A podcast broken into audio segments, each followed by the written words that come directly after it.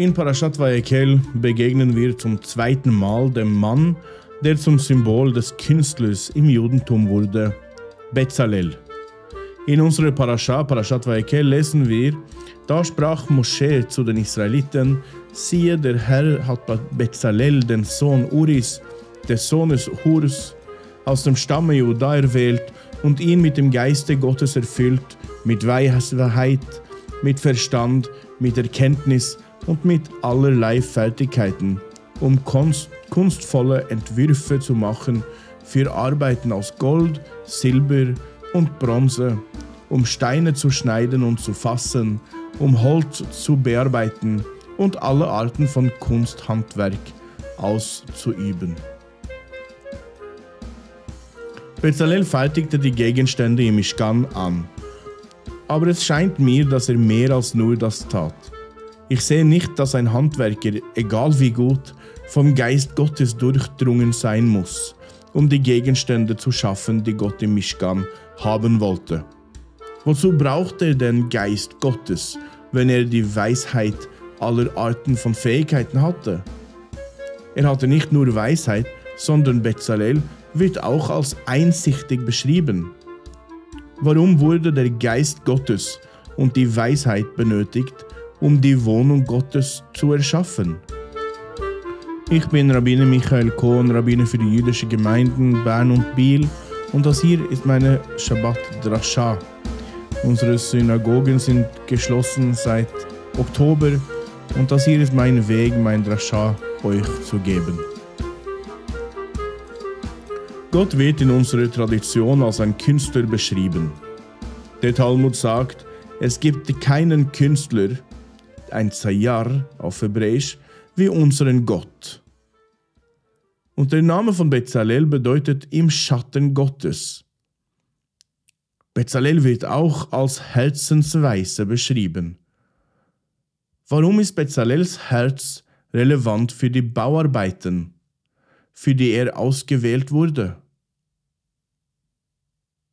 Ich glaube, die Antwort auf all diese Fragen könnte darin liegen, dass Bezalels Bauwerke Kunst waren, mehr als nur Gefäße, die in Gottes Wohnung benutzt werden sollten.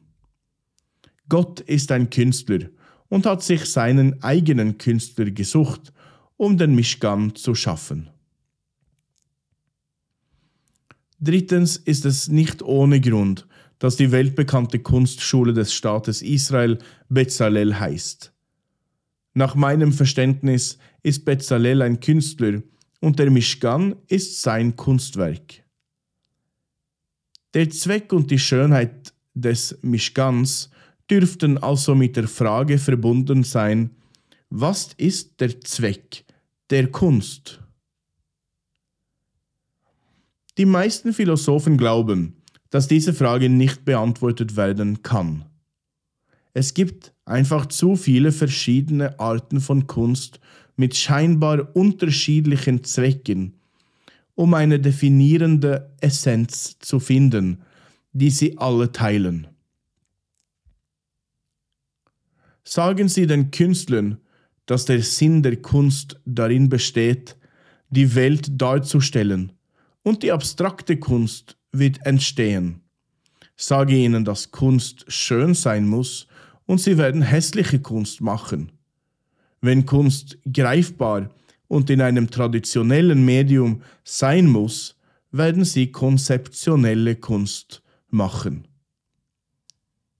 Das letzte ist ein Zitat von der Philosophen Nigel Warburton, der über Kunst und Definition schreibt. Doch selbst wenn das richtig ist und Kunst keine definierende Essenz oder ein wichtiges gemeinsames Merkmal hat, kann es dennoch einen Zweck geben, den viele bedeutende Kunstwerke teilen. Dieser Zweck wurde von Leo Tolstoi vor mehr als 100 Jahren ausgedrückt. Kunst ist jene menschliche Tätigkeit, sagt er, die darin besteht, dass ein Mensch durch bestimmte äußere Zeichen die Gefühle, die er erlebt hat, anderen bewusst vermittelt und dass andere von diesen Gefühlen angesteckt werden und sie ebenfalls erleben.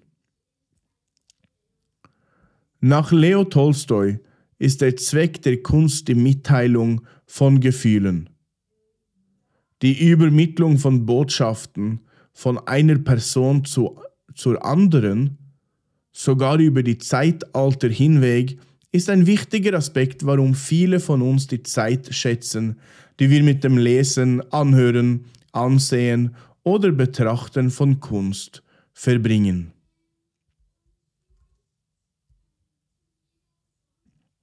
Es ist seit langem bekannt, dass es starke Verbindungen zwischen Klang, Musik, Emotion und Erinnerung gibt.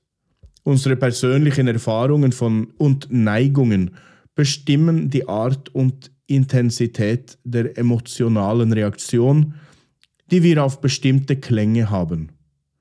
Forscher haben herausgefunden, dass der Klang des Lachens universell als positiver Klang identifiziert wird, der Fröhlichkeit bedeutet, während andere Klänge universell mit Angst, Wut, Ekel, Traurigkeit und Überraschung verbunden sind.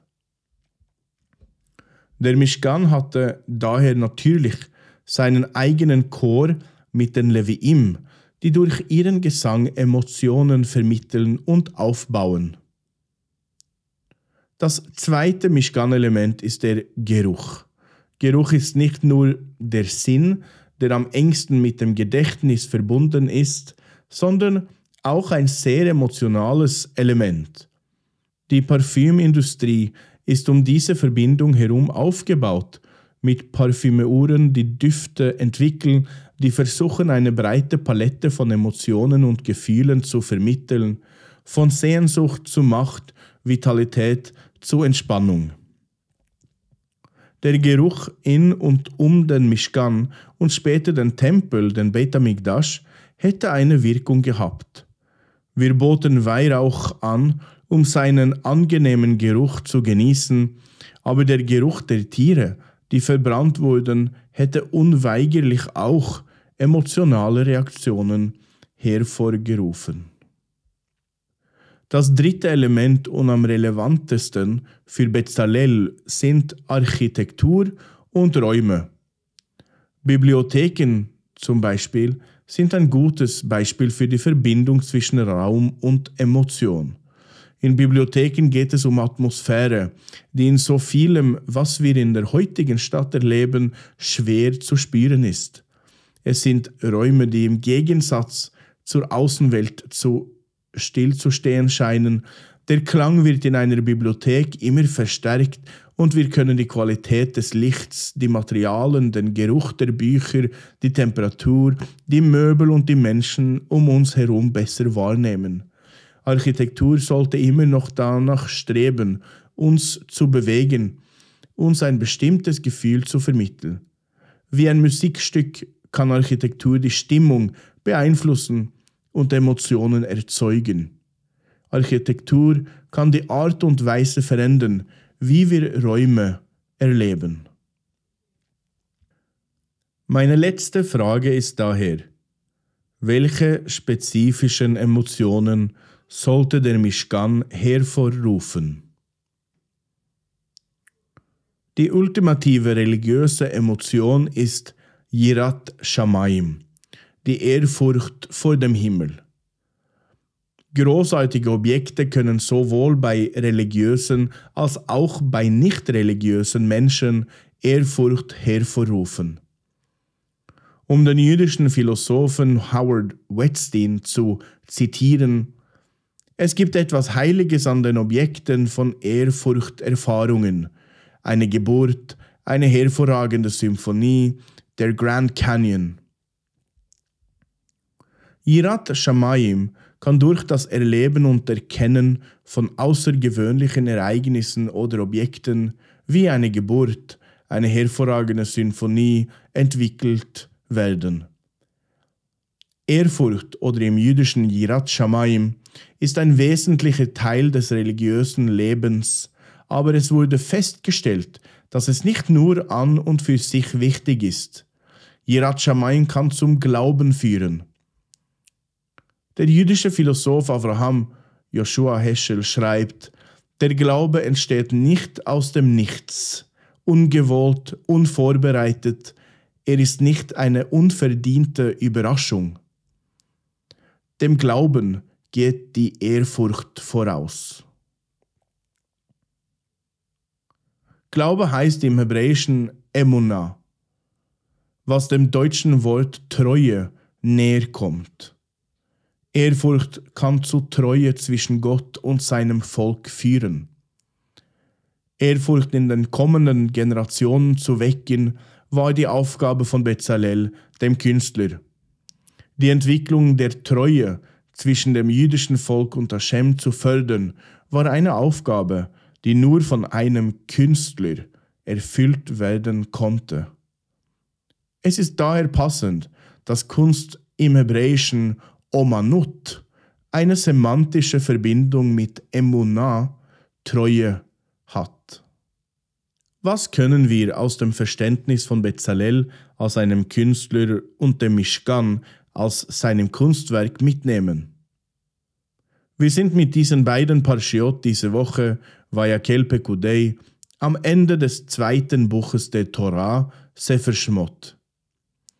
Eines der auffälligen Merkmale des Buches ist der Verfall des Glaubens an Gott kurz nach dem Erleben der größten Wunder.